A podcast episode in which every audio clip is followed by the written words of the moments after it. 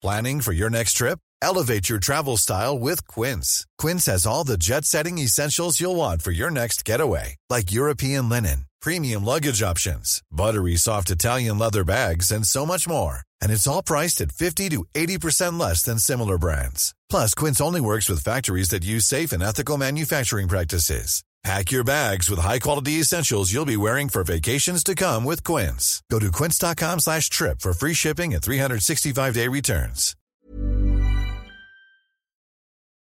The year is 2010.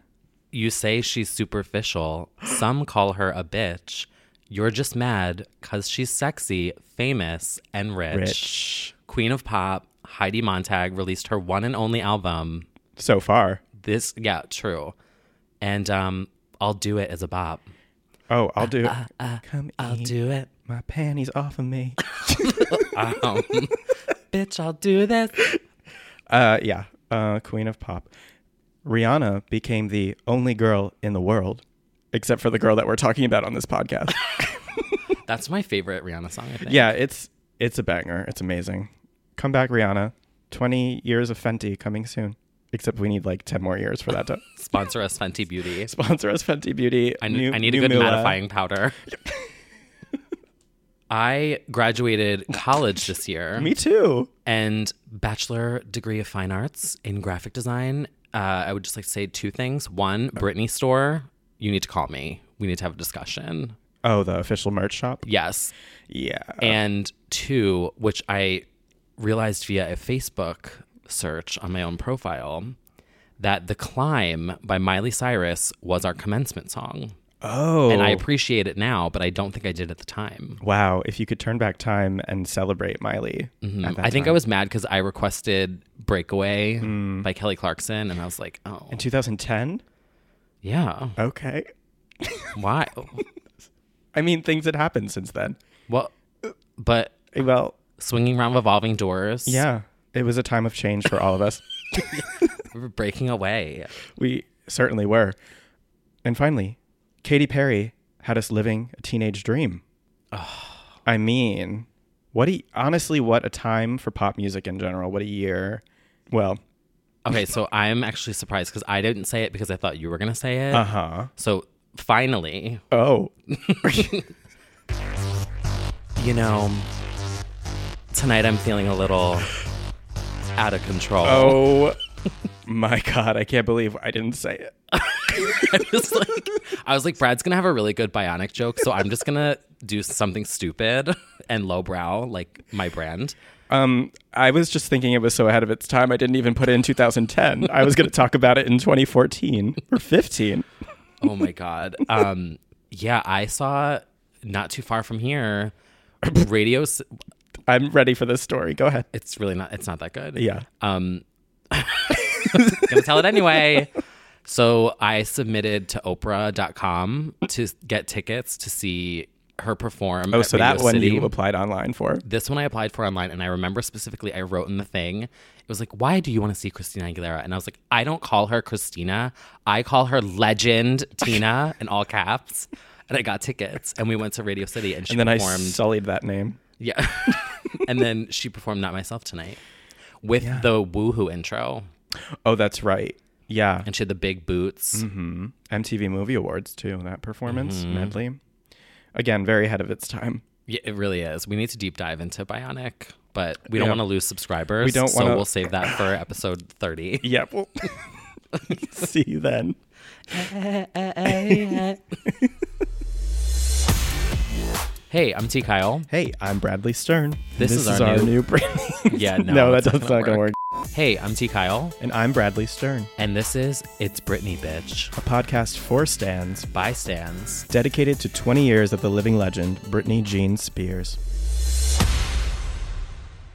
Um, welcome everybody to 2010, a weird year for the Britney fan base because this is the first time I would say it was her least active year in some ways, and uh, in other ways, things are in the works for a very active 2011.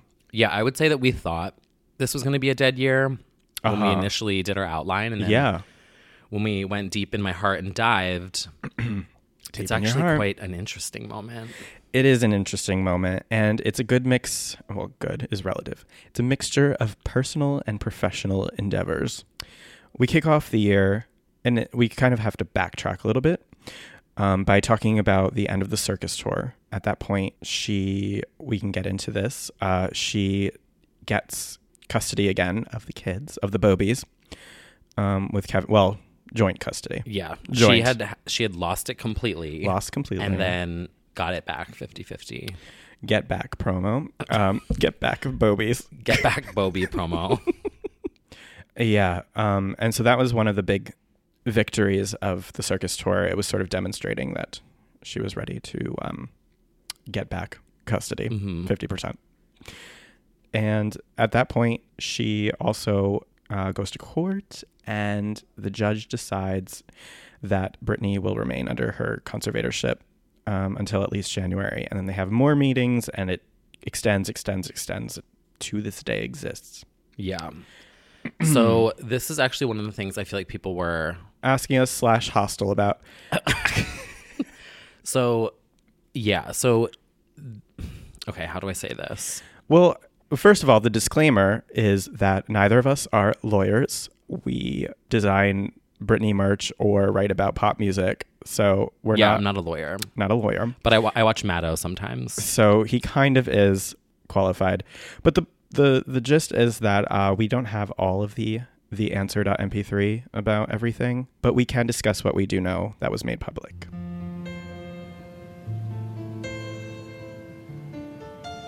Okay, I'm not gonna sugarcoat it and say I was okay.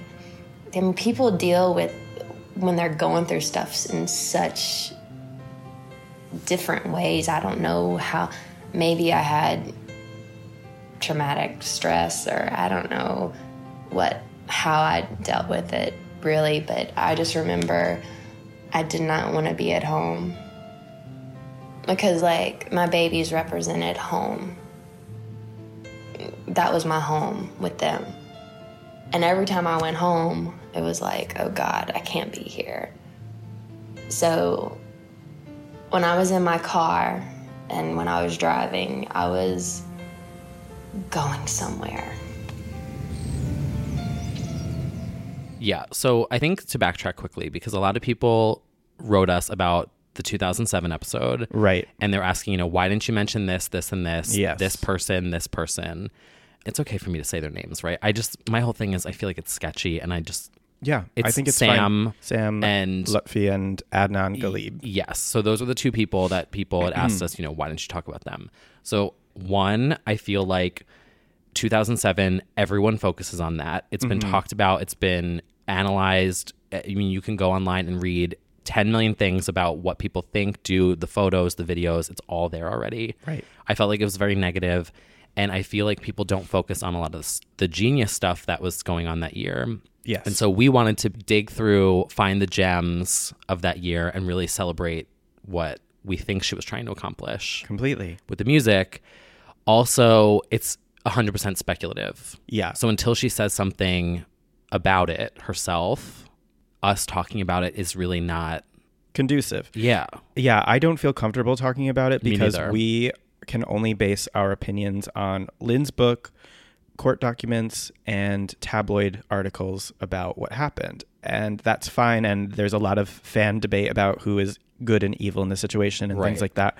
But at the end of the day, I don't really have a I don't have enough of a insight into what actually happened with management and with, you know, controlling her life and her assets and everything to like really make a comment. And I I just don't feel like it really I don't know. I don't think that we are here for that. Like No. that this podcast is really Right. This isn't like true crime, American This- Horror Story 2007. American Horror.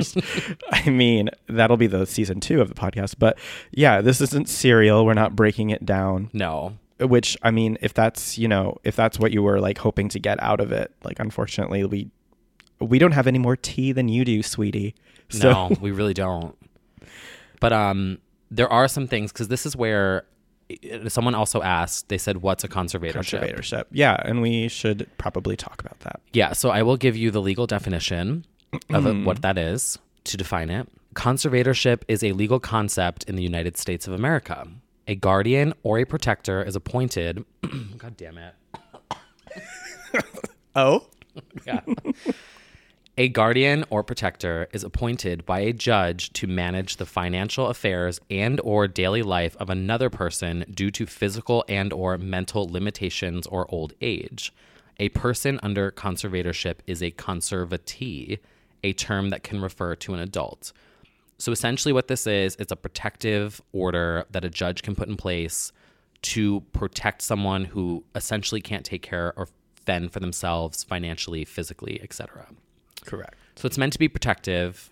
Ultimately, it's it's trying to be a positive thing, Yeah, and she is put under one she is. during these tumultuous times. And her father is named as her Conservator, yes, along with Andrew Wallet, who is lawyer, who is like co-conservator, yeah. looking over the finances. So, what are your thoughts about this So at this right. time? Right. Not like not fast forwarding to the later years, like Mm-hmm. you know, 17, 18, but at the time, I think everyone was uh, shaken by the idea that she was under a conservatorship.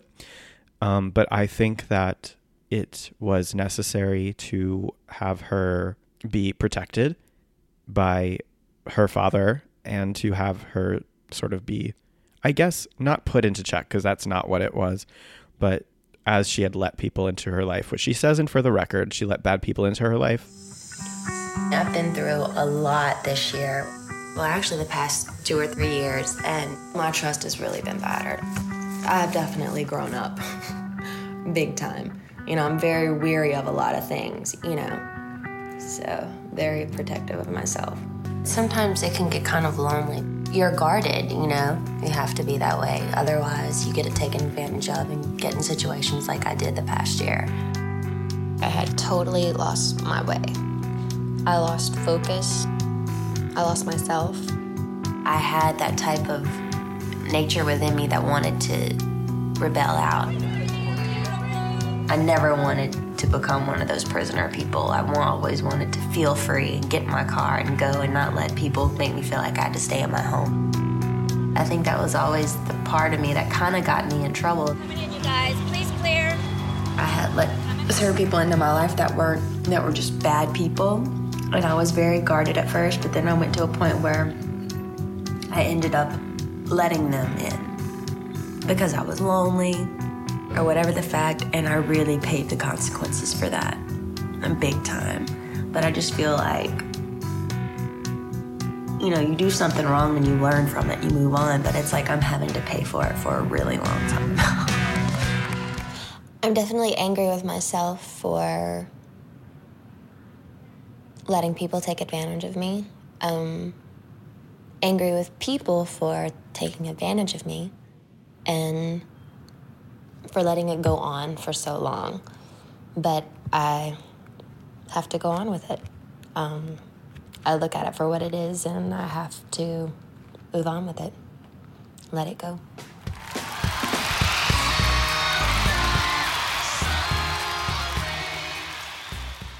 it really only makes sense that some professionals had to come in and protect what was hers. So I don't think it was necessarily a wrong decision, but you know, the extent to which she was being managed is up for debate. In 2008, we we really only get two times that she talks about it and it's for the record, she kind of says she breaks down and she's like my life is so controlled, there's no passion and it's sort of inferring that right now she's definitely like under heavy heavy supervision right. but by the time we get to glory era she mentions it in an interview and it's cut from the segment but she mentioned it i think on jonathan ross and people were in the audience and heard it and she basically had said that you know she she gets to do more things now but she's still under it which was incredibly shocking and that she acknowledged it. But in in my opinion at the time it was important to protect her assets and to protect her financially from bad people in her life and i think it was necessary I agree. Yeah, I think at this time, especially going into the circus tour, which is it had the possibility to go wrong. You're traveling the world, the globe. You're inviting all these dancers and people into your space and in your arena, literally and figuratively. Literally. I do think at this time it was a good thing because she obviously had all the perfumes, she had candies, she had the music, she has the tour, she has the Britney brand.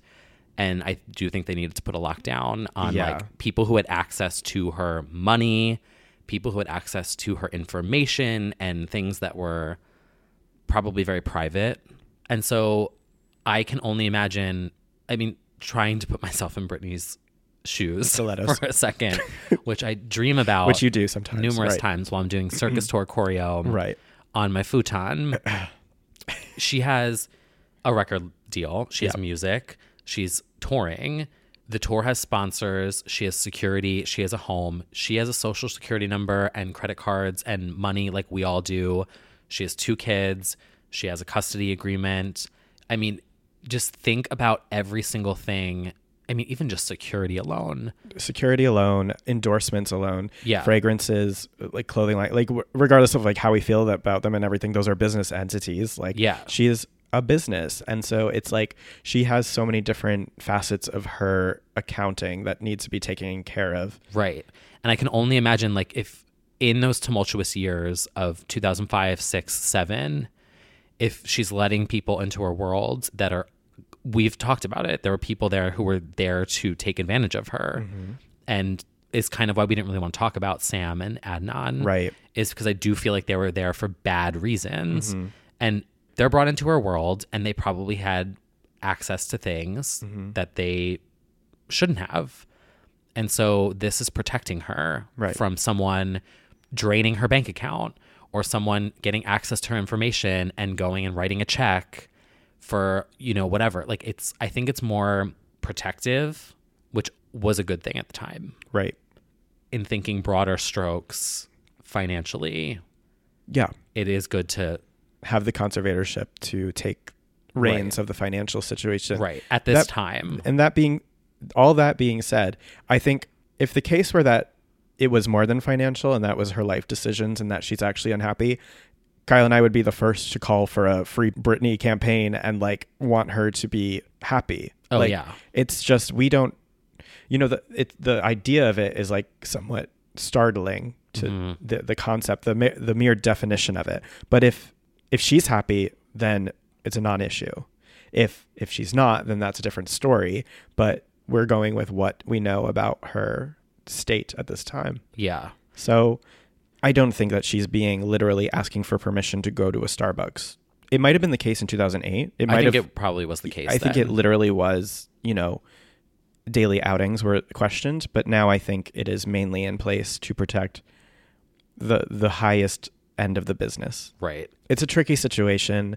I think Britney fans have to grapple with this concept sometimes because it's they're not really sure what the conservatorship means, and truthfully, neither do we, as far as specifically what it does. But if it is in fact in place for financial reasons, then that's what just it has to be for her. Yeah, which it does kind of seem, I would say now, Mm-hmm. someone's just keeping a lock and key, and making sure that her, Right. the money that she's rightfully earned, Yeah. so it's protected for her and her kids, Totally. which is good. Mm-hmm. Yeah. And until we get that big mysterious book, Yeah, I mean, like, honestly, that's, I think, why we were so, hesitant. yeah, and hesitant in 2007 to discuss any of this because Yeah. ultimately the real story is never going to be told until she Mm-hmm. writes that good old mysterious book. It's really true. Um, and we can debate about what did or didn't happen based on things that were made public. But ultimately, at the end of the day, we need her input into the matter to really know what the situation is. Yeah. We may never, but It is also good though, I think too, and and I mean all the stuff that happened in the courts. The reason why it's so mysterious is because it was on lockdown. yeah, Like I think someone because in, medical things were discussed. yeah, I think Yeah. In, in 2006, 2007, someone in the court would have like sold that to Yeah. the press, Yeah. and gotten a lot of money for it. Right. But like this is kind of the shift where like you see people starting to protect her. Right. The paparazzi are physically backing off. They're giving her more space. Yeah. everything's on lockdown we don't know anything about medical. We don't know anything about what went down in these courtrooms. Like people are actually doing their jobs and protecting her and keeping her safe. Right. So I don't know. It's like a there's both ends of it. Yeah. It's har- which is why it's so hard to talk about Totally. because there's pros and cons. Absolutely. And I think that we I, I think that we can only speak for ourselves in, in our beliefs about like what it means for her and her safety. And I think we, we agree that it's just it for her safety at this point. hmm So it's a tr- it's a tricky subject that we're just trying to acknowledge without making any uh, definitive statements about what it means. Because Right. Because neither of us Neither of us went to law school. no We're just arts idiots. The only thing I know about like lawyers is that like Gina from Housewives Gina of from Housewives. I just like whenever I think of lawyers, I just think of her walking out in that the gif. Yeah. Me on my way to court. you basically you Me after getting a cease and desist cease from Luann de Lesseps. That's the extent of my legal knowledge.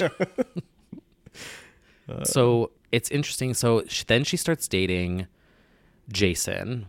right. The spring is a really mysterious time. It is. This year is is interesting.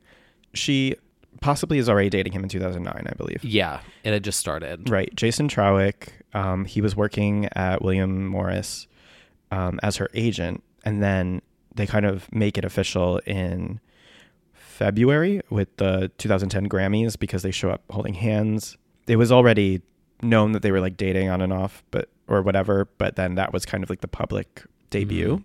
Brunetney was back. Brunetney was back. She dyes her hair right at the start of 2010, and everyone starts panicking because now, because of blackout, everyone assumes dark hair. She's getting into the studio, or she's like ar- about to like drop something. So dark hair, everyone's freaking out because something's always happening when she's got dark hair. It is true. Uh, I remember hair- people freaked out recently too when she did it in Piece of Me. That's true. That one moment. Yeah, literally every time it happens, people are like, "Oh my god, her hair tells us everything that we Yeah. need to know." So they're holding hands. They're looking cute at the Grammys. Um, interesting look at the Grammys. Yeah, it wasn't my favorite. No, I liked how she looked when she s- was sitting, but then when I saw the full head to toe, it was like, oh, so that's just like a fishnet uh, cover on top of a thing. Yeah, it was an odd look. It was an odd look, but we um, we support regardless. Yeah. So at that point, things get a little hazy. There is a moment uh, where she is seen allegedly having a fight with Jason in a car. She's abs- she. There are pictures of her crying in the car, and there start to be media reports that something is not right. There were very 2007 esque reports happening. Yeah. From April to the summer of this Mm-hmm. year, there start to be some moments in the public via paparazzi Yeah, that start to concern people again. definitely. And the first one being these photos of her in a car crying. It's alleged that her and Jason got in a fight. Mm-hmm. I don't believe there is photo or video of this. Right. Because I did some digging and I try and I was like even thinking I'm like I don't ever remember seeing a video of her and Jason screaming at each other. I feel like it, No, it would have registered so. No. in my mind and I would have remembered it. Yeah, that would But have been memorable. Yeah, so it's like all these alleged moments, but the biggest one, which people actually did tweet to us ab- about mm-hmm. wanting to know what we thought about this, was a big story in In Touch Weekly, which came out in May. And I'll just kind of read over Yeah. for some of you. When the Happy Family checked into the Disneyland hotel, Britney and Jason allegedly had an argument. Britney then locked herself into her hotel room, leaving the nanny to attend to her sons. She started crying hysterically and refused to go out. She ordered a pair of scissors to her hotel room and began cutting off her hair, the insider says. When the cleaners came back into the room, so much hair had been flushed down the toilet, it was blocked. So this story kind of comes out of nowhere Yeah. in the spring. And I do remember this. this becomes part of what if you search 2010 Britney, the first results are they're all fan forums, but it's all speculation that there is a second breakdown. That's what mm-hmm. 2010 has kind of been known for in the Britney community as like something happened There's another video too in July. Yes, and this is arguably the one that I think people look to as like definitive proof that something was wrong. Yeah. Um, yeah, this is her coming out of Starbucks, and she's having a very 2007 ish experience where they're all kind of like following her, and they're, they're being kind of normal. Like nobody's really hassling. Yeah, th- and they're keeping a, a decent at this point, which is also interesting if you look at the photos. They're keeping a distance They from are. her, mm-hmm. and this is kind of where you see the shift in paparazzi culture. Yeah. There's no photos and videos of these alleged screaming matches, but there are photos of her crying. Yeah. but you can tell it's taken with a zoom lens. They're not You're like right, they're right. not in her windshield shoving the camera into her front window. Right. It's like in the parking lot from a distance. Like they're actually Giving her some space. space. Right. She looks at the cameras and she's like, "Oh my god!" And she's like shaking. She's hiding behind. I forget who's in the video. It's like a bodyguard. Yeah. security. She's making faces, very odd faces, and that sort of. Um, I feel like that is a moment that people in the Britney fandom kind of hang on to. It's like because unden- undeniably, as we'll get into in 2011, something happened like to her Yeah, appearance wise, attitude wise, where she becomes uh, very sluggish, noticeably. yeah. There's a there's a shift in energy. Yeah. So this is like one of the moments where people feel like something happened at that point or right before it. Right, or like things were starting to go on. Mm-hmm.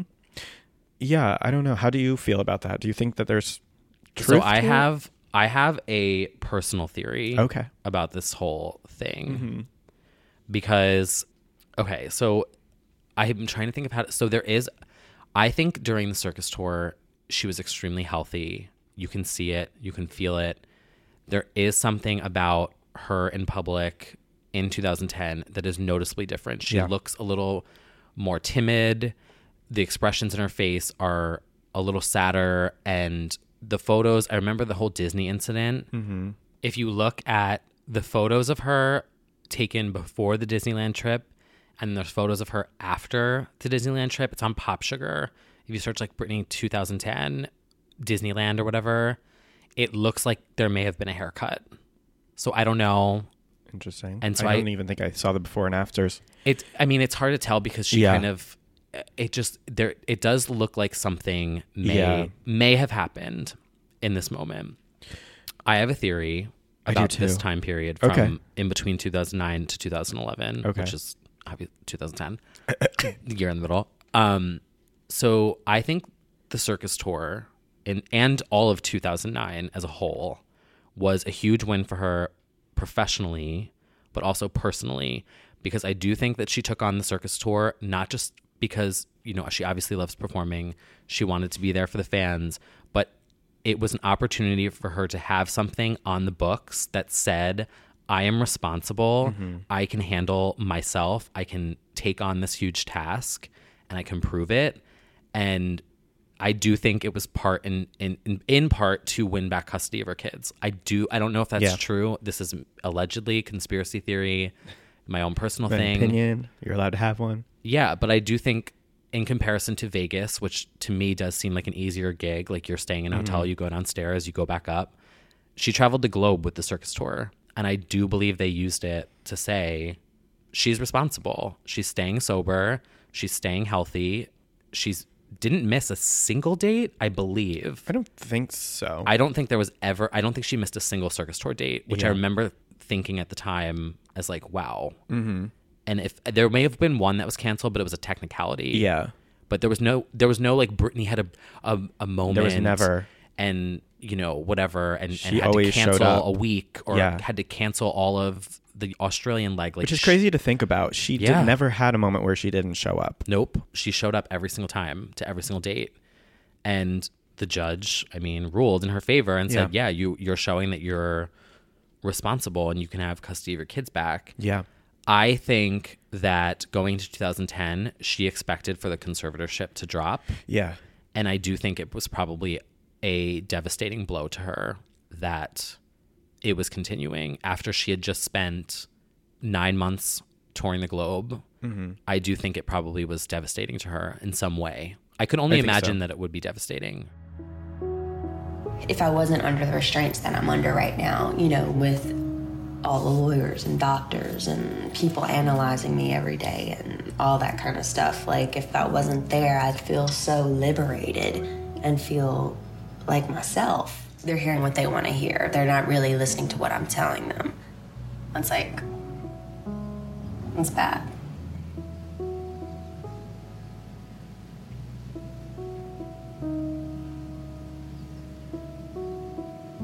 I'm sad.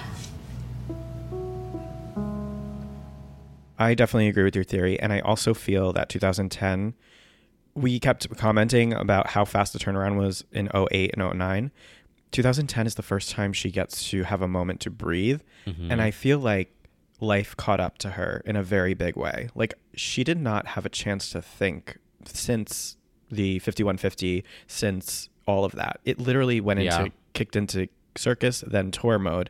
She does a whole world tour and then she just comes off of it I have to imagine she was feeling dazed. So I also think that she kind of the past caught up to her a little bit. Probably. Um, this was the first time she was allowed to like think, and I think that coupled with the conservatorship was probably a lot on her plate.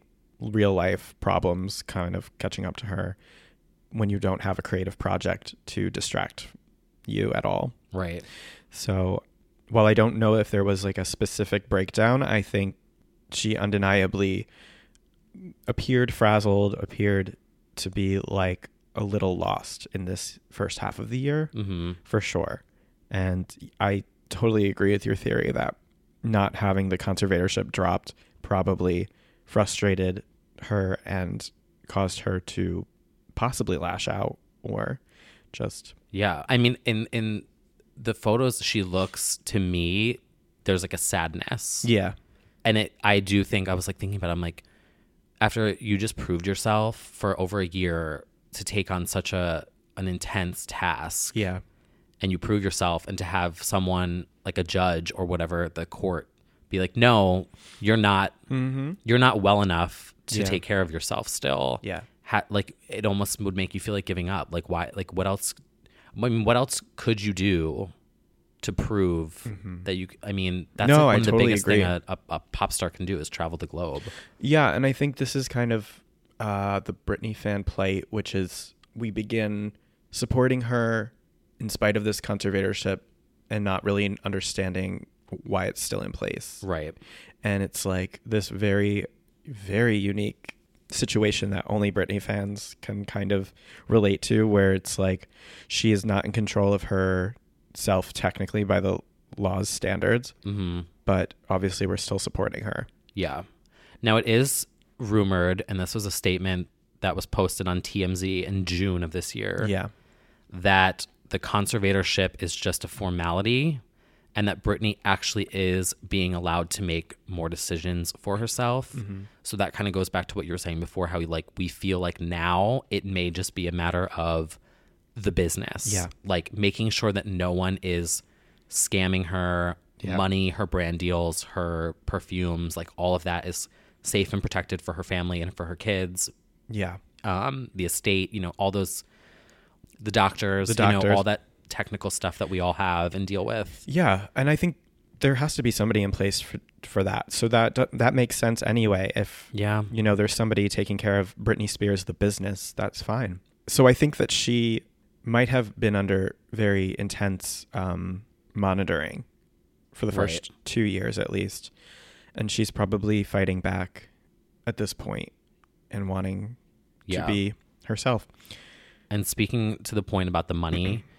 it also was released this year that her assets grew to 27.5 million by the end of 2010 according to accounting records filed by filed in the conservatorship. Mm-hmm. So that was the only sort of proof that we saw that okay, her value in her state is actually this is something positive that's coming from it. Right. So I don't know. It was it was a fishy moment. It was a fishy moment, totally. And I think we don't really get a resolution because, not necessarily. I mean, she's undeniably um, different than. We're going to get into 11 and 13 and those album eras and what those were compared to Glory. but definitely something has happened at this point that makes her participation in these albums very low compared to how involved she was in In the Zone and Britney and Yeah. even Blackout. And I, I have a theory about both of those. Mo- they're actually different theories. They're different. Yeah, those are different experiences, but they're still like, yeah, we'll get into those.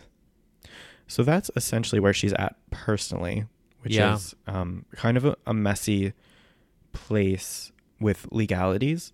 But at the same time, she is beginning to work on what would end up being the ramping up of the femme fatale era. Um, and that includes photo shoots and commercials for her campaigns that are coming. And um, yeah, we can maybe get into one of the first teasers. Yeah. The first half of the year, I would say, was personal, Yeah, mysterious. very. Then she kind of switches back back into a work mode. uh, don't want to forget this part. In April of 2010, she attends the White Party in Palm Springs, where she sees Agnes of Release Me fame and Kim Zolciak fucking performing Google Me, I assume, and tardy to the party. Yeah, I think she did Don't Be Tardy for the party, which Release Me is that bop. bop. I mean, everything Agnes, queen of Swedish pop. Check her out if you want. And haven't. I mean, so is Tardy for the Party. and tardy for the party. But Britney tweets at this point that she's there to see Agnes at the White Party, like iconic. And there's a picture of her kind of just standing off on the side watching. Release me from my conservatorship. Original doll. Oh shit. Sorry, that was not a bad joke. Maybe she related to that deeper than we thought. Yeah, you're going to hell. Um, Great. See you there. see you soon. Yeah. Um, yeah, and at the same time, she she has one of her first photo shoots that year for Pop magazine. She meets up with this is like a stand dream for me, Takashi Murakami, who um, had been doing like Louis Vuitton collaborations. He did the Kanye West artwork. He he's amazing. I I stan him hard, and he does the cute like flower designs and stuff. Anyway, he meets up with her and does a photo shoot for the September I think issue of Pop, and it's like Lolita inspired. Mm-hmm. She's wearing the backpack, she, very kawaii anime hentai style. Yeah, kind of porny in a It was a little porny. super porny. And I think it even had like some backlash. I think there was some controversy because it was like Lolita porny. I do remember kind of thinking like that was an interesting look. Yes, it's like sort of that wedding look with the holding the phone. She's got like all white on, Yeah. and then But I did think it was cool that she participated in something that was obviously so drastic yeah, than anything she'd ever done because I do think she has that quirk in her where she you know like there's certain pop stars that have a look and they Yeah. stick to it, which is fine. We love that. yeah, But Britney kind of likes to try random shit, which we tease and like make jokes about. Mm-hmm. Yeah. But it is ultimately cool that she's like, yeah, I'll do this weird photo shoot that's Yeah. totally not my look at all. right. Like this is kind of this is what I wish she would do more of recently, and she did it with the Kenzo campaign. I would say, Yeah. is like going a little more high fashiony because the Takashi Murakami campaign is like no joke to do something with him, and he's still like super relevant now. But that was a pretty big artsy move, I would say, very artsy fartsy. So we appreciate that um, that moment. There's not much that we glean from it, I don't think, in the interview, No, not really. but uh, we do get a little bit of artney. oh, and at the same time, while nothing's happening, I guess the stands are taking control by leaking her stuff. Oh, yeah, there were a lot of leaks. there were year. a lot of leaks this year, including amazing, amazing songs from the Britney era. Am I a Sinner? Which ugh, I love that song.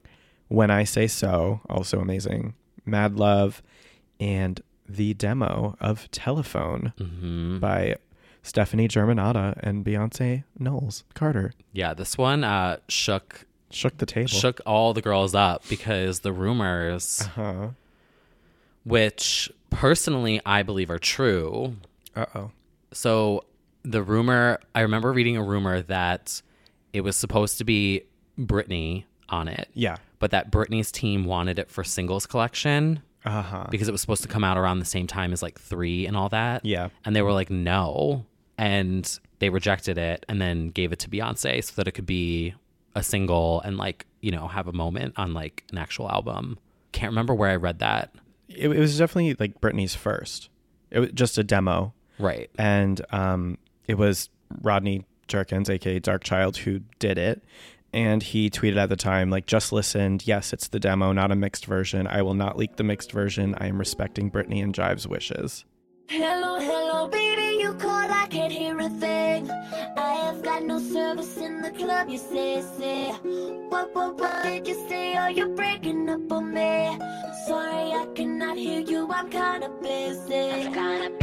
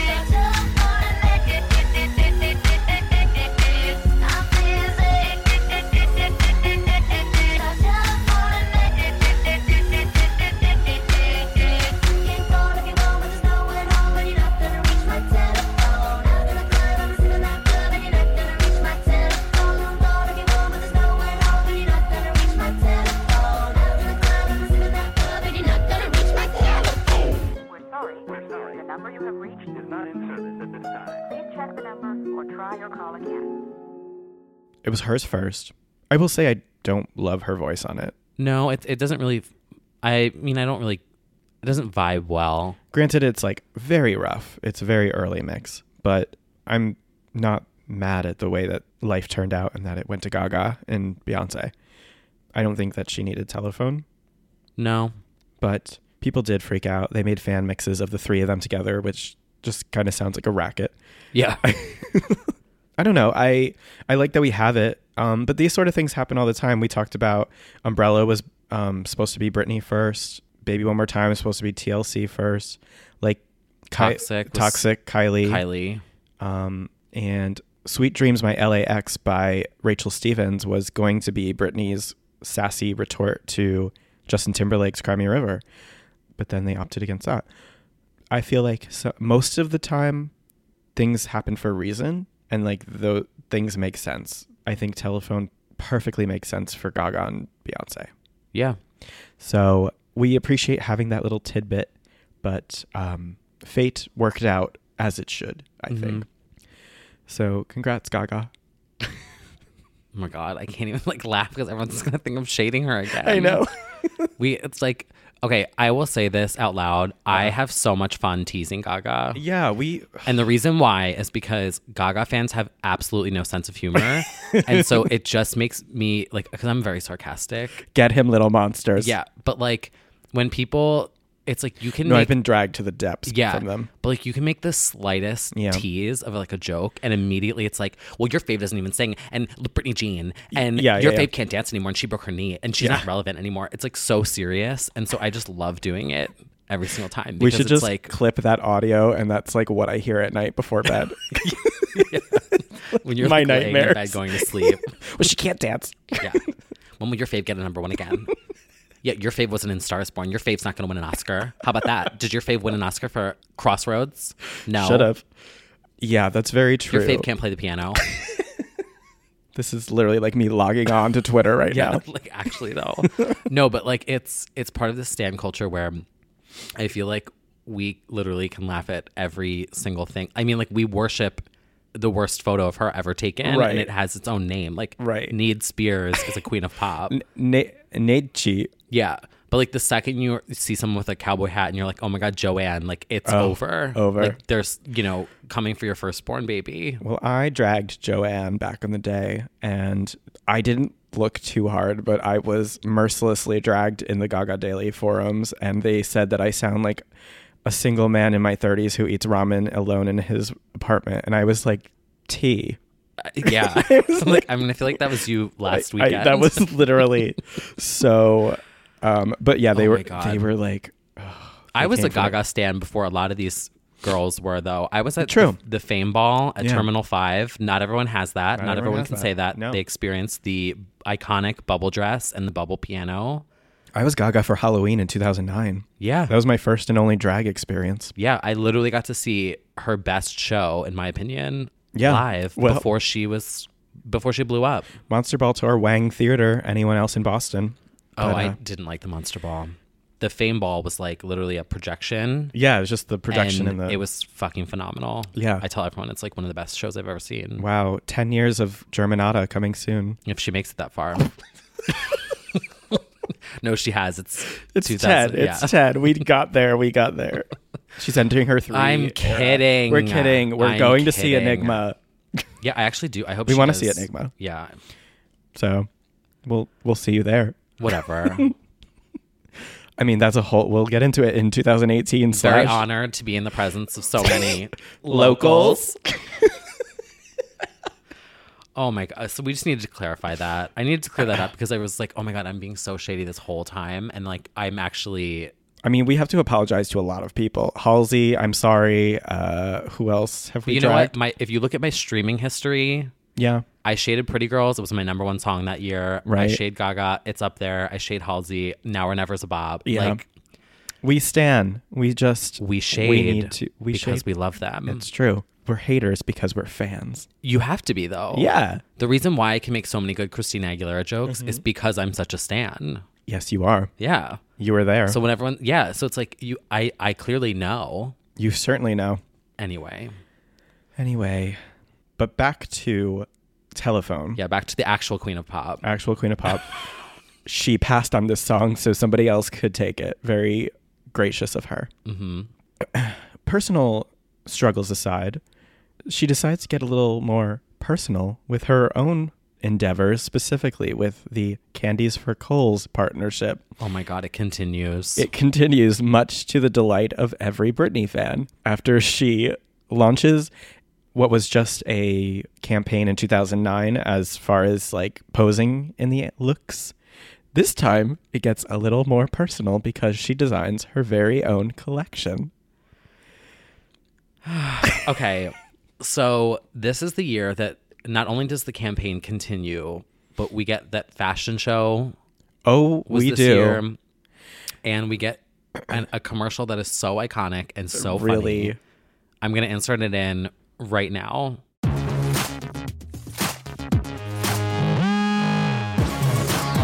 I love lace and leather. Jewelry makes the outfit. I love this look. Love these shoes. You want a piece of me?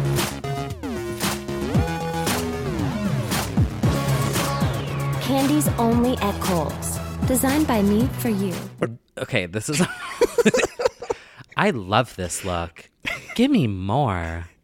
I love lace and leather. Like, okay, the contrast in like the the remix of "Piece of Me" is kind of cool. It is, in the background. Yeah. and then she's literally just like, "I love this look. Jewelry makes shoes." this outfit. It It's is just- painful. The contrast between like slay and Yeah. fluff, it just like doesn't make any Slay sense. and flop. Yeah, it is bad. And the looks are oh god But you know what? I remember specifically because the one shot of her where she pushes the ball mm-hmm. and like kicks it or whatever, like mm. little pink ball. Yeah. I made gifs of like every part of this commercial. Yes, that's right. And I tried so hard to be like, oh no, this is a slay. Right. When she's writing on the Yeah. fucking with the marker. Mm-hmm. And didn't people start like people manipulated these I think gifs. they edited, yeah, Yeah. made edits of like, writing like flop or something. Yeah. Like, yeah. With like a heart. yeah, we make do with what we can sometimes in this community. We get that, and we also get her looking at the collection with Brett in a leaked full featurette of all of the things that she was supposed to say. so it's like 20 takes of them staring nervously at the camera and then her like pulling on a jean out of jean and she goes these jeans are cool because they're faded I'm about to show my best friend Brett my collection of candies that I personally designed. I was really excited to design my first collection of clothing and accessories for candies. These jeans are actually very, very cool because they're faded. I've never seen a faded jean before. Have you? it's really rough um and they're like looking at shoes and they're like we're we're party girls we like music so we like to just go out and dance and that really this bag really inspired it's like a studded bag and she's like this really inspires us and Brett helped me create it Yeah. like, when was the last time you went out? when was the last time? Yeah, that was a rough time. And actually, we'll get into it in 2015. That whole segment is exactly what I had to do with Felicia in the canned documentary.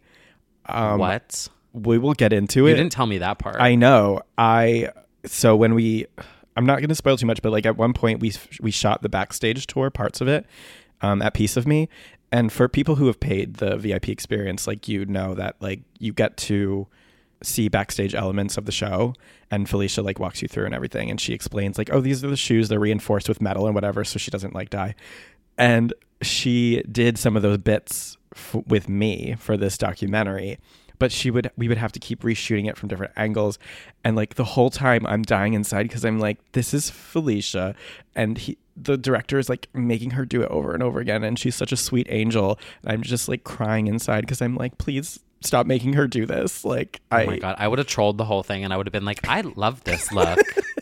love these shoes. I was so fucking Give me nervous the whole time. I, in retrospect, I wish I did, but instead I was just like very eagerly like, oh, cool, cool. I mean, oh I guess I still sounded like Britney, but yeah, she. So we'll get into it in 2015, but yeah, we stood there for painful minutes at a time, doing that same Brett and Britney staring at the camera and just being like, so these shoes are metal enforced, reinforced, only at Kohl's. only at Kohl's.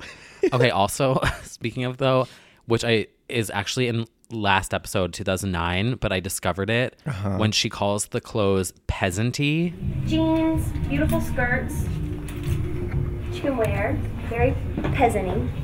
Um, I was like, wait a minute, am I here? Because I had like, I've been digging through the archives, girl. yeah. And so she's literally flipping through the clothes and she's like, they're very peasanty. and I was like, oh, did she just call like So nice to see all these clothes for the locals. literally, Literally. She, she literally called us locals before we a decade ago. She was very ahead of her time. But you want to know what's even funnier about that uh-huh. is that she called them peasanty and she still wears them. I mean, her humble out- legend. her entire wardrobe is peasanty. That's Stars, literally they're just like us. she is a walking stars. They're just like us. She's literally a walking local. And now she wears local clothing and the fucking tour. She wears that blouse for ten dollars that she did that backyard photo. shoot. Oh, I love her so much. Ugh, Queen of Pop. Okay, but like, let's give credit where credit is due. Yeah. with candies for this year because To Radar Horse for making that cameo in the first set of photos. uh huh. I also didn't realize I I didn't share a radar horse moment Oh, from last year. 20 years of Radar Horse. Yeah. So soon. I went to a graduation party. It actually might have been this year, and it was at a country club that had like one of those things like uh, Mm-hmm. Oh. that horses run on. yeah, a track. Yeah. I didn't know what the A treadmill. yeah. it had this huge treadmill that like the horses ran on. Whatever. It had a um it had a, a tr- horse track Uh-huh. and grass Yeah. and um like country club things like you know when she's like clapping and she's like Yeah. clapping for radar horse like running around with the lacrosse things. Um no badminton. Uh, No no no no. lacrosse, I oh my god, I'm cutting this all out. yeah, this is Um we love sports. Oh whatever we just love activities outdoors. yeah, whatever it is that they play with sticks. And I got so drunk and I literally was like clapping Oh and I was like quoting radar. To yourself. Uh probably. Great. I just remember feeling like I was in the video and I was really excited.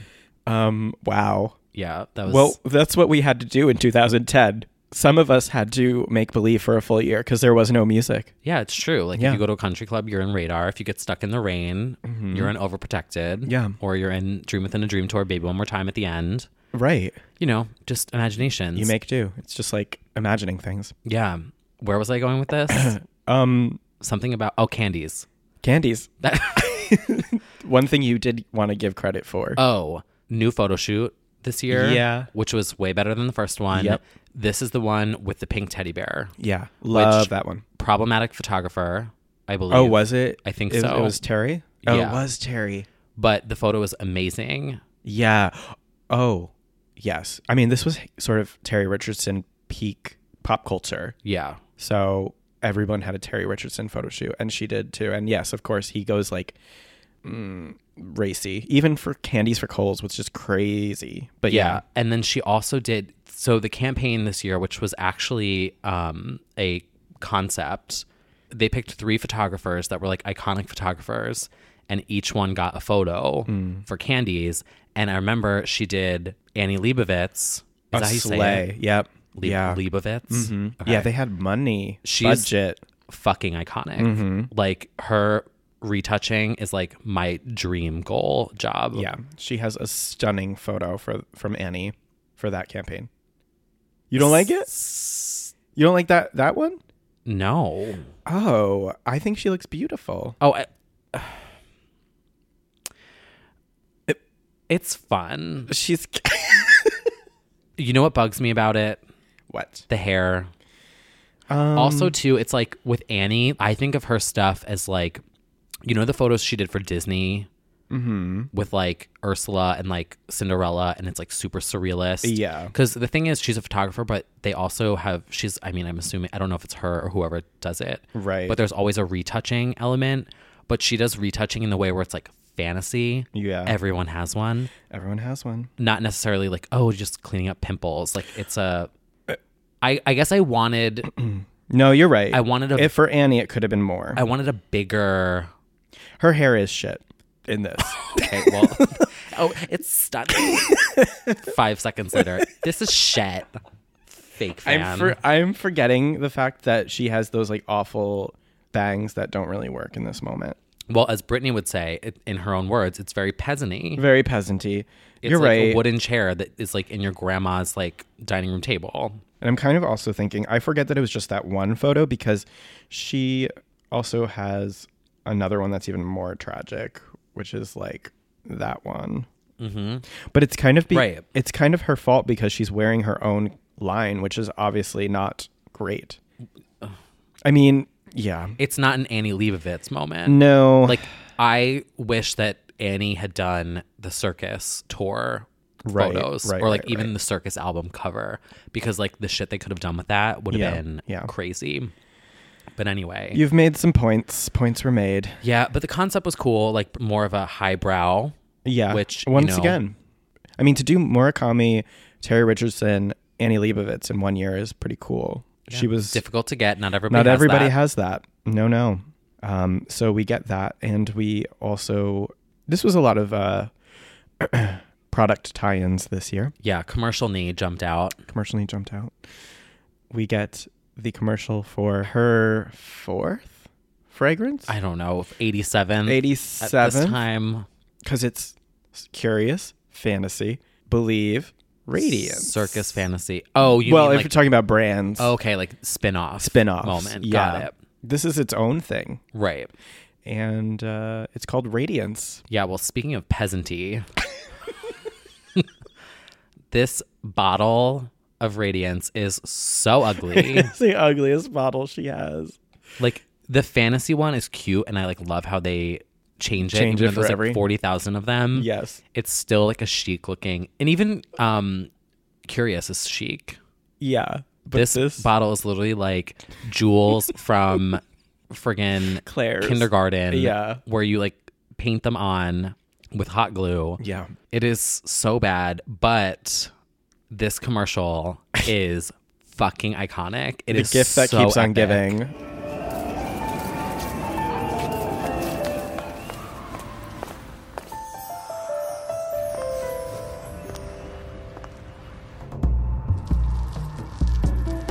Face.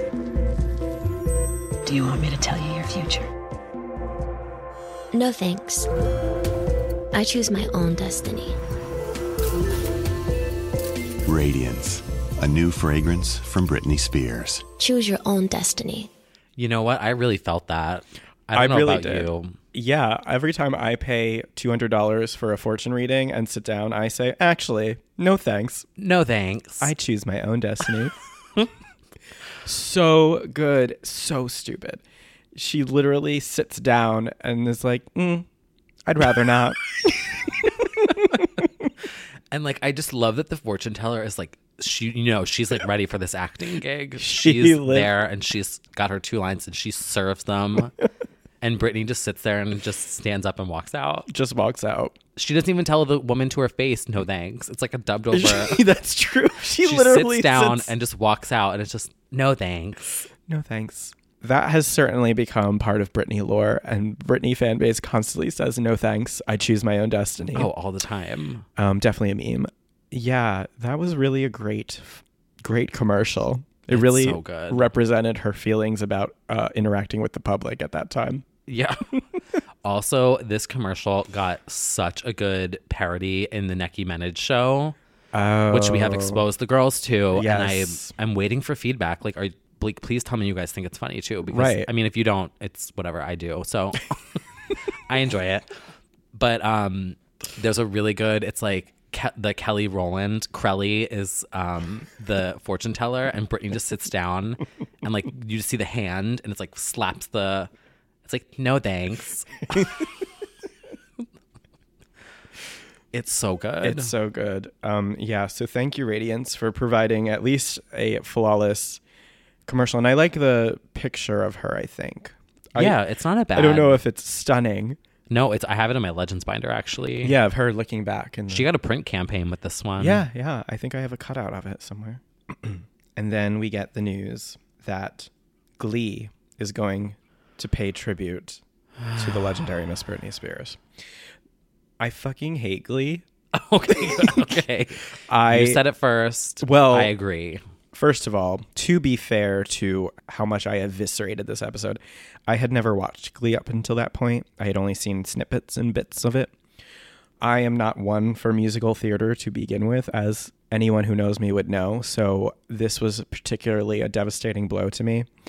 In the lead up to this, we start to see that they're going to do, I believe it's five or six songs. Yeah, it's five. They Five. do um Oh. Stronger, Baby One More Time, Toxic, I'm a Slave for You, and Me Against the Music. Right. And then we get previews of her on set, so we know she's involved. Mm-hmm.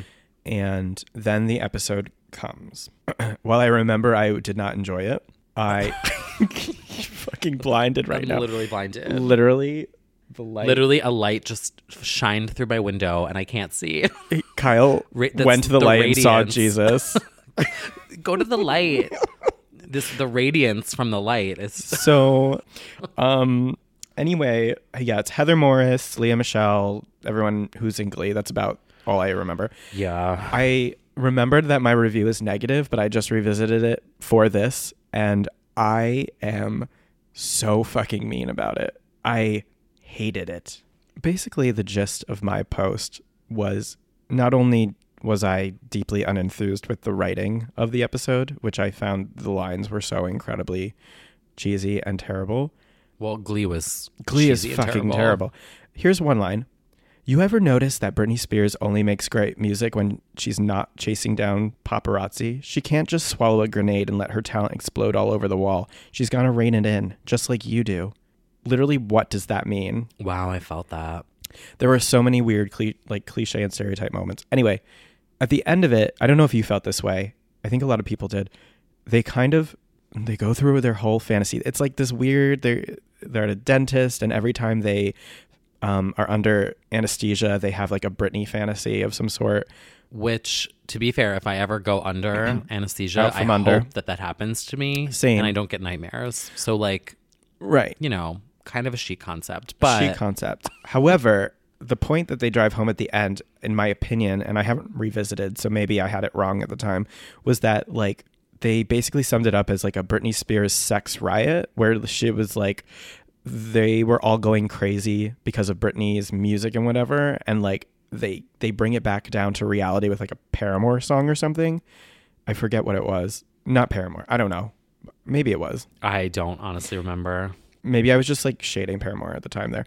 But um no, everyone loves Paramore.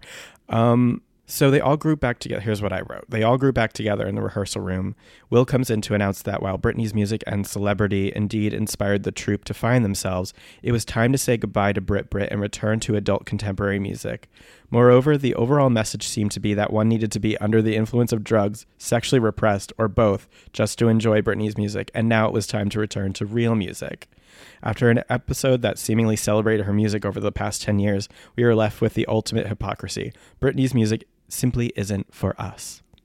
Yeah, it did have this weird like mocking Yeah. tone to it. I kind of felt like Yeah, I again I have not revisited the episode nor do I intend to, but at the time I feel like that was the the moral of that episode. right, like it was a joke. Yeah. Like it was funny and like blah blah blah. Funny like haha. Yeah, like laugh, you know, like joke, like funny. Yeah, and I I I then like teared into it. And I was just like, this somehow groundbreaking series about cast-offs and underdogs was essentially spewing the same moralistic cookie cutter bullshit that I've battled as a fan since the beginning. That Britney Spears is nothing more than a slut. That her music doesn't equate to real music. Um, yeah, Yeah, I agree tea. with that statement. Yeah, I I didn't like how they portrayed it at all. I did like there was that like funny Britney S Pierce. Like there was that Yeah. one cute moment and the slave like, for you. come on, like a, every drag queen has done something like smarter Amen. than that. So Yeah. like, I've heard better drag queen names. Sorry. Exactly. Um, and her cameos were unfortunate. Yes. Although the one of her like spinning around with like the glasses is like me as a teacher. Very you. um, and she's like, what'd she say? Like, sweetie, like You're sweet. You're sweet. Which Yeah, this Tragedy. This also started I mean, I don't know about yours, but this started my distaste of toxic. Like this kind of Oh, I remember like yes. this was like the first big thing where I was like, "Oh my god, like this is going to become Uh-huh. the song Right. That gets ruined over and over and over and over again because like everyone just keeps covering it." You're right. Yes. That this stuck in my head.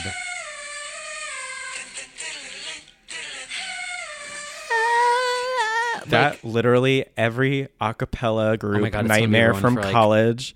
I am literally having PTSD of all of these fucking acapella groups. Um, yes, I I don't like musical theater. I don't like acapella groups, and that was kind of like everything right there. That was Yeah. like, let's make this.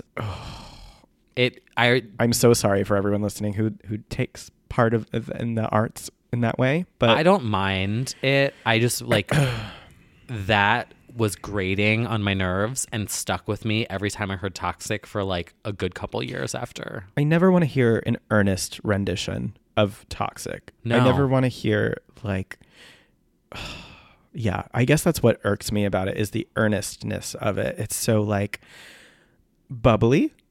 The I'm addicted to you. Don't you know that you're toxic? Fucking hate it. I don't want to hear an opera version of no, it. no, no, no, no, I don't no. want, no, unless you're gonna like give me like a dark electronic Yeah, remix. give me like, that. Bloodshy remix of it. Yeah. I don't want to fucking hear it. No. No, I yeah, wow, you're really um unpacking a lot of trauma here for me.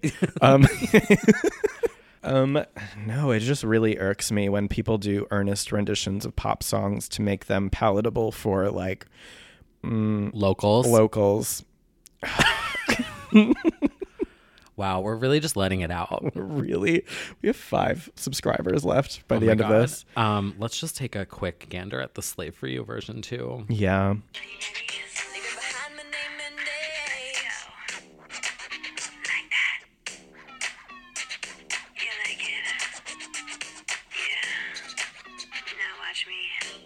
Okay, this one wasn't as tragic. No, the slave one is kind as a the slightest of serves. It also sounds like the Game Boy version of Britney's Dance Beat. so Oh, I was kind of like, yeah. oh, okay, that's fine. Yeah, I think It was the toxic one that really just drove me up the wall. Yeah, I mean that was like as good as you're gonna get like a theater nerd's rendition of Slave. They were just emulating it, Yeah. so I'll take it. But otherwise, yeah, I was deeply offended by the episode, and I'm So glad it's over. So glad it's over.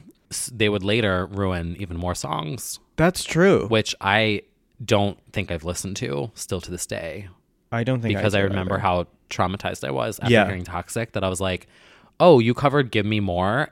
I'm not listening absolutely to that." Absolutely not. Yeah, that. and I would never watch Glee again, except I think I watched uh, Against My Will the Madonna tribute, which I was also like, Yeah. which was also horrifying. Anyway, um, shout out to Ryan Murphy. So that is a musical low in 2010. Yeah, but I mean, I mean, it was cute that she showed up. Cute that she showed up. Great for whoever was watching Glee at the time. Didn't it like get them the most something? Like, Yeah. of course, again, just you Just know, showing up. Huge. getting the girls' numbers. views. Happy that it uh, kept her relevant in what was a very big movement at the time. That's great. That's true. So Cementing the legacy. cementing the legacy, um, introducing locals to Toxic. Um, she did what she had to do. She did.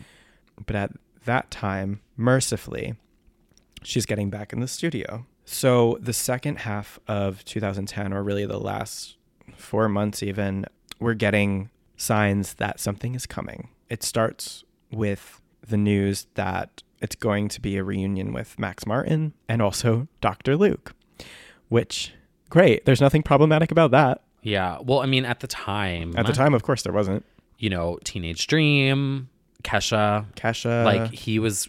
This is leading Superstar. into like some of the last good years of pop music. yeah, right. and he was making a lot of those mega Oh, hits. absolutely. So at the time, given Uh-huh. given what we knew at the time in this moment, it was an exciting thing Yeah. to hear that. Absolutely. And we're also getting tweets from William Orbit of Ray of Light fame slash Alien fame, who is saying that he's working on music for Britney. And this is like one of the many moments where a producer is probably talking too much ahead of time. And then it never ends up panning out. Because, little fun fact um, William Orbit worked on a song with Klas Åhlund, and it didn't make Femme Fatale. However, in 2012, there is a William Orbit and Klas Åhlund song called Some Girls on MDNA by Madonna. And a lot of people suspect that that was meant for Britney, which it sounds like it could be. I yeah, So, I think it could be. Totally. So, but that at that time, he's tweeting that he's working with Klas on a song for Britney. He's tweeting Teresa LaBarbera Whites, who's the A and R, who also did Blackout and Circus, and he's tweeting Dr. Luke. And this is the days of primitive Twitter, where like it was kind of like a free for all of like twit pics and like teases of songs. Like people kind of just threw shit out there. Yeah, I was still using my pseudonym You were at the time. at Dreaming Solo. um, at Exposed. Expo- I okay, I'm you know, I'm fully going to admit it here. My first Twitter handle was an Ashlee Simpson lyric uh, no one is surprised. uh, from the song Dancing Alone. Deep cut. She's like dancing alone, dreaming so loud. so here I am. That was where my first Twitter handle came from. For everyone who would like to know, and also my Avi was my Xbox avatar, It was for a very long time, actually. which did look like me. To be It honest, did look like So, you. Mm. Yeah. Yeah. You were never catfishing. Yeah. No, I just was You living in the shadows. y- oh, yeah. You were Britney's dance beat version of yourself. literally. um, yeah. So everyone's like tweeting. It's all the rage. Everyone's tweeting these days. You know, it's like tweet my heart. And Britney tweets in November that she confirms that she's recorded a Dr. Luke and Max Martin song. And at that time, Myah Marie also says that she has done background vocals for the Britney song. So once again, the Myah Marie connection comes in. Mhm. And this is Dr. Luke, Max Martin. We don't know anything at that time about what's really happening, though. Like, we just get these little snippets and bits from producers and Britney saying something's coming. At that time, Brian Friedman comes back into the picture, choreographer, and he's like auditioning dancers for what would be Hold It Against Me's video. And in my first MuuMuse exclu of many to come, I. So at this point in my to take it personal, in my blog world experience, I have amassed enough of a um, readership of 12 gays that Oh, she's a blogger. um, my irrelevant blogger for 12 gays, um, I've made connections with the major labels at this point, and people are, to say the least, aware that Britney is my fave. So people may or may not be telling me things that are coming simply because they know I'd love it. And I, at that time, thought I was somebody. Well, thought I was somebody in general, but thought that I could be like the news exclu guy. Right. And like break, shake the table, break the news. So I kept reporting things as fact way ahead, like trying to be, you know, Perez or things like that. right, but yours was always like in a positive spin. It was well, yes, it was always positive. So I um intercepted, I'll say, information at that time that the name of the song was Don't Hold It Against Me. And I made a MuuMuse exclusive in December and said, and the new Britney single is called and I like tease it in this fucking post and I say like I can't tell you but blah blah blah but don't hold it against me exposed. exposed. And then Pop Justice also teased it, I believe, and people ran with it on blogs, and people were like, "It's called Don't Hold It Against Me," or people at that time, I guess, knew that it was Hold It Against Me at a certain point and knew that I was correct with that information. I guess so. That's why people started running with it. Uh, I'm not an experiential learner, as my mother would attest. It is not worth being the news breaker considering all the backlash I get from like fans saying I'm wrong or like people stealing the exclu and things like like Right. it's not really worth it to be that that girl. So I had to learn like I do that like five more times with information with Britney and it's just like not that fun to be that. Now at this point if I get information ahead of time I just don't say anything. Right, because it's also every anything could change, and then Yeah, that's you true, too. Kind of look like a dumbass, if and I did look like a dumbass like several times because I believe she is absolutely confirmed for the Grammy Awards in 2011, and then it falls out out at the last minute. I'm told that she's going to do the Grammys at that point, Gotcha. and I confirmed it as so, and I report it, and then either she pulls out or it just doesn't. It gets scrapped, but like it Yeah, very much like well, was she was thing. probably in like femme fatale promo, so like Yeah. But yeah, that's so. And then the day later, like Dr. Luke confirms that Hold It Against Me is what it's called or whatever. But then there are like fake lyrics that surface that he like shuts down. I, all this stuff like has come back to me as I'm like revisiting my blog from that era, which I am insufferable at that moment. I am just screaming like 2011 year of the Spears, she's coming. um, so we're like, it's almost Christmas. It's December 2nd, a holy day. And Britney confirms her seventh album is coming on March 2011. And she loves it so much. yeah, there was a lot of hype Yeah. going into 2011. I remember like also it was like social media digital hype, Yeah. This which is was like the I kind have- of first time that it had happened. It, it was. I think. I think so. I mean, it, Circus was a little too soon for anyone to really take pay attention to Twitter. But yeah, I think Circus was more like the website Yeah. and photo, like everything was coming through that. Yeah. and This is TV like- appearances. But now all the girls are tweeting. all the girls are tweeting all of a sudden, and William Orbit, Brian Friedman, all Brian's these- backfired yeah, the most. the I most. think. Well, that's like an important life lesson from this experience. Is like every producer or almost or every choreographer, all these people are tweeting, Yeah. and we learn kind of the boundaries of like professionalism in this era. Uh-huh. Because Brian backfires in a major way because he's talking way too much and Way hyping too much. hyping the moves, and like he gets that backlash. Hype is we've that is one lesson we've learned from this Yeah. era and numerous, including me as a blogger. Like I was like, she's coming, fire in her eyes, blah blah blah, and it's like actually you should maybe just wait and see. yeah that inspired uh, our launch of our podcast. It did. We were like, nope, we're not saying a peep because hype is not good. It's not. Yeah, that's why we surprise dropped that hmm mostly for the most part. Beyonce's shaking. Yeah, Beyonce shaking. um, like I do think it is, I especially like more of an impact to sort of I think so. Wait for the product to be done before you tease it. Yeah, we get as we'll talk about 2011. Luke starts. I mean, not that we we love Femme Fatale for that album, but like um, he's teasing snippets, song lyrics, song titles, twit picking things, doing these like SoundCloud 30 second snippets, and it was so messy looking back at that. Like that was shitty.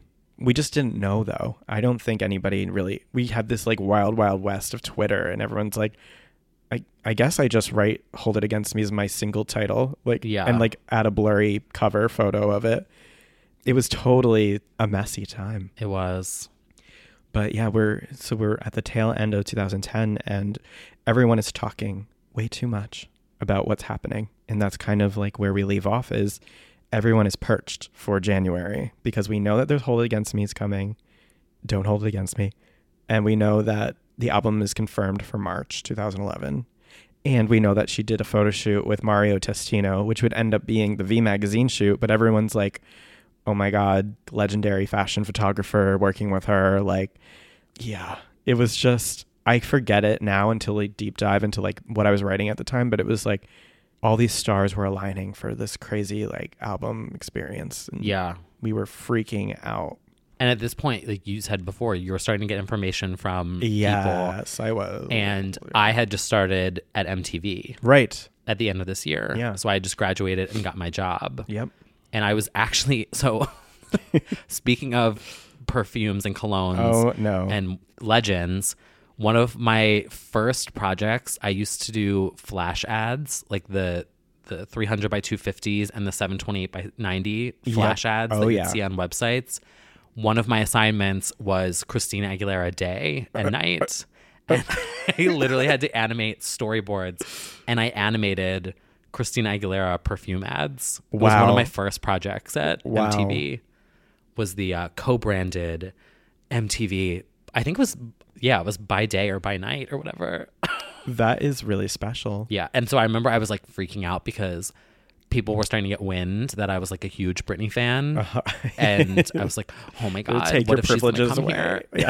Yeah. Just add some radiance in your Christina Aguilera by day ad. yeah. yeah. So at the same time this is happening, Kyle and I are starting to ramp up our professional experience. hmm Yeah. And we're starting to tweet each other. We are. It was yes. like the end of this year. It was like the end of this year going into next year. And then we finally meet at the Ritz, but then also for the Femme Fatale. yeah. Uh, Oh my, we have experience. experience. We will- Our yeah. experiences start in the next year. They really do. Yeah, that's, I think that's basically 2010 is. Yeah, I think that pretty much sums it up. it's a rocky road and uh, next year will be interesting yeah, it's uh we'll get into it we will. yeah Actually, the next three years are kind of an interesting moment. they certainly are wow. it's really nice to be looking back on it now compared to living it yeah. Well, anyway, anyway before we get into next year, hmm we have to pick a knee, we do which I'm glad that people like this. Yeah. that we're doing it because we're we- gonna do it anyway Yeah, we were like, we thought it was so stupid at first, but I'm like, Yeah. you know what? It's yeah people have their own knees that they're telling us now i'm going to go with peasant knee oh my god. because I really feel like she really um, graciously graced the locals' presence this year with Candie's for Kohl's and Glee. I Honestly, now looking back, it yeah, she, she really did. Across the board. Yeah, like actually though, like everything she did was kind of um, Local. local. Oh my god. yeah, local knee slash knee. Oh. wow. Well, I for me this year is destiny because she chose it. yeah, because she said no thanks. I'm choosing my own. She sure did. I, and months ago when we first made this outline, so I like got to 2010 and I wrote Radiance commercial. Yep. because it like it has stood out Oh, for sure. as like the shining light from this year, That's true. and it was the first thing that I thought of. Mm-hmm. And no thanks. No thanks. Destiny. Yeah. Yeah. So thanks for joining us on this somewhat tumultuous year of non music and personal struggles, part two, really, and uh, a ramping up to a very loaded 2011. Next year, we finally get to say, Good morning, Good America. morning, America. because we will what? See, you soon. Finally! yes.